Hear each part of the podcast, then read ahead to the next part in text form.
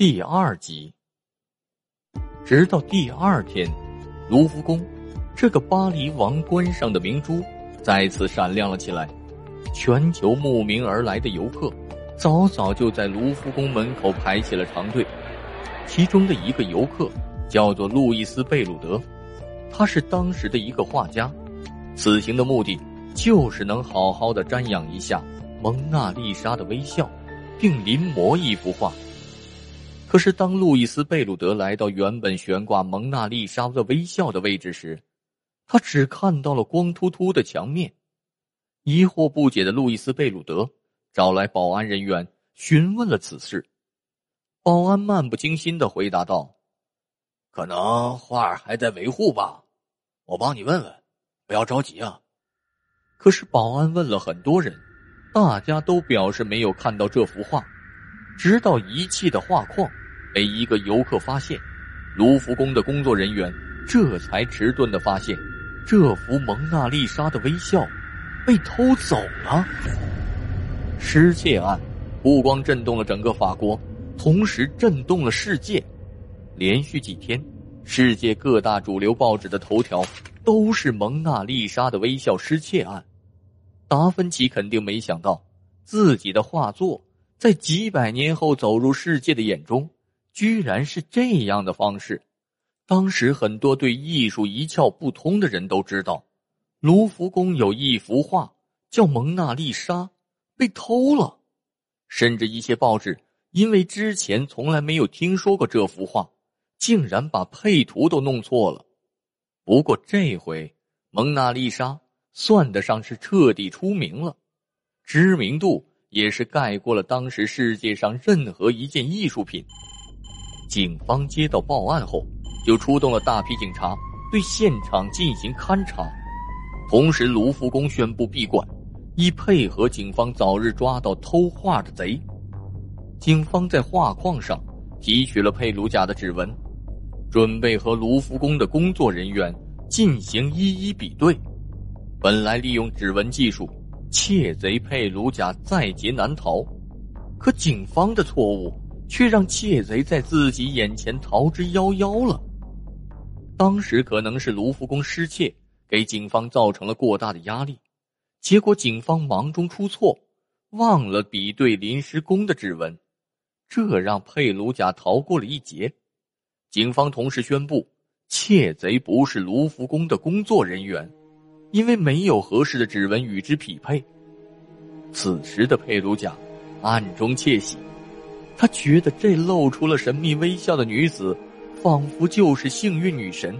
能一直保佑自己过关斩将，自己却是毫发无损。在家中，裴鲁雅一有空闲，就拿出被偷来的画，认真的欣赏。这幅画对他来说，就像是新婚的新娘，让自己爱不释手。在对比指纹失败后，警察展开了全城搜索，佩鲁贾也不例外。一天。当他像往常一样自己一个人在家里欣赏被偷来的画时，听到了外面急促的敲门声。佩鲁贾赶紧把画放在了桌子上，并用一块红布把画盖住了。佩鲁贾打开了门，警察看了看这位面相老实的中年人，然后问了几句话，就离开了。可能警察觉得，这个人不太像窃贼。不过，此时被偷的画，静静的躺在桌子上，这和警察之间只有不到一米的距离。就这样，警方再次与被偷的画擦肩而过。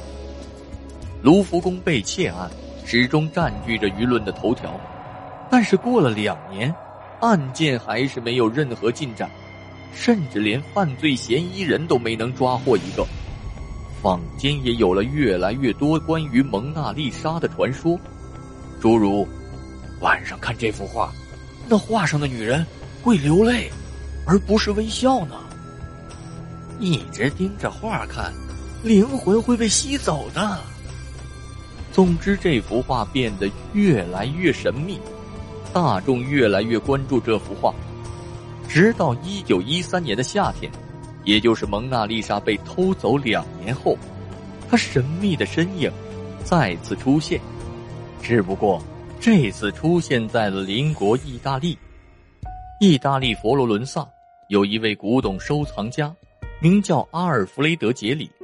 他突然收到了一幅署名为列奥纳多·维的信，信中说，他手上有两年前法国卢浮宫遗失的蒙娜丽莎珍品，并且写信的人还表示，自己也是意大利人，自己非常爱国，所以想把这幅画卖给意大利人，自己只要五万里拉。不过，并不是自己为了私利才要的钱，只是希望蒙娜丽莎能重回故土。这位古董收藏家想了一下，感觉对方不像骗子，于是决定答应他的要求，并约定在一个宾馆见面。两人就在一个宾馆顺利见面了。这位列奥纳多从背包里取出蒙娜丽莎，展现在了古董商阿尔弗雷德的面前。阿尔弗雷德对于各种艺术品也是颇有研究的，他拿出了蒙娜丽莎珍品的照片和一个放大镜，仔细将眼前的这幅画和照片做对比，尤其是对比各处颜料上的裂纹，因为这些自然形成的皲裂纹被称作是画作的指纹，是很难被模仿的。经过认真的比对，阿尔弗雷德可以确定。这幅画就是正品，自己可以买下。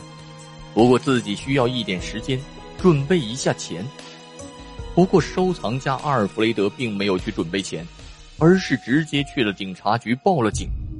警察接到报案后，直接将列奥纳多维和被偷的画人赃并获。后来经过调查，列奥纳多维的真实身份。就是两年前在卢浮宫偷画的佩鲁贾，奥纳多维只是达芬奇名字的一个缩写，用来规避风险。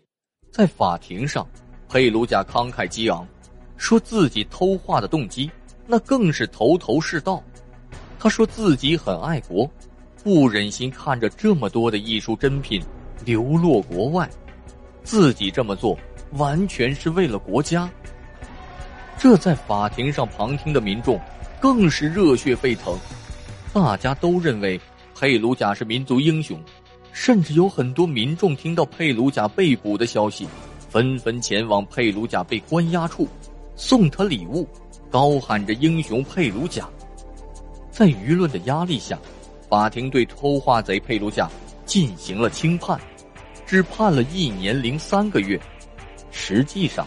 佩鲁贾只服刑了七个月，就被提前释放了。不过这幅画的去留成了争论焦点。最终，意大利政府决定还是把蒙娜丽莎还给法国，因为这幅画毕竟是被偷来的。不过案子没有就此结束，这好戏才刚刚开始。在佩鲁贾被捕前后的这两年，前前后后。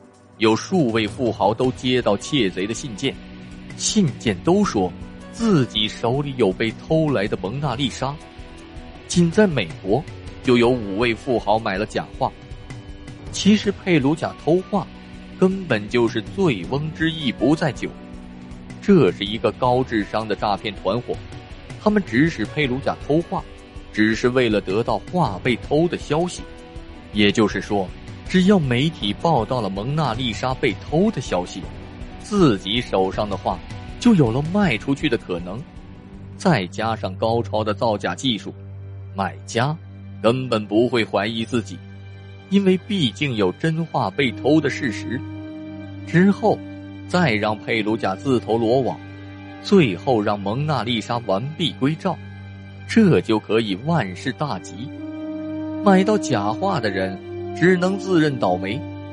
不过遗憾的是，法国方面自称归还的画是真品，偷画贼也不承认团伙诈骗的事实。对此假画诈骗的事，警方也无法继续追查。经过这次偷窃，蒙娜丽莎如今成了卢浮宫三件镇馆之宝之一。那神秘的微笑，好像在诉说着偷窃案的真真假假。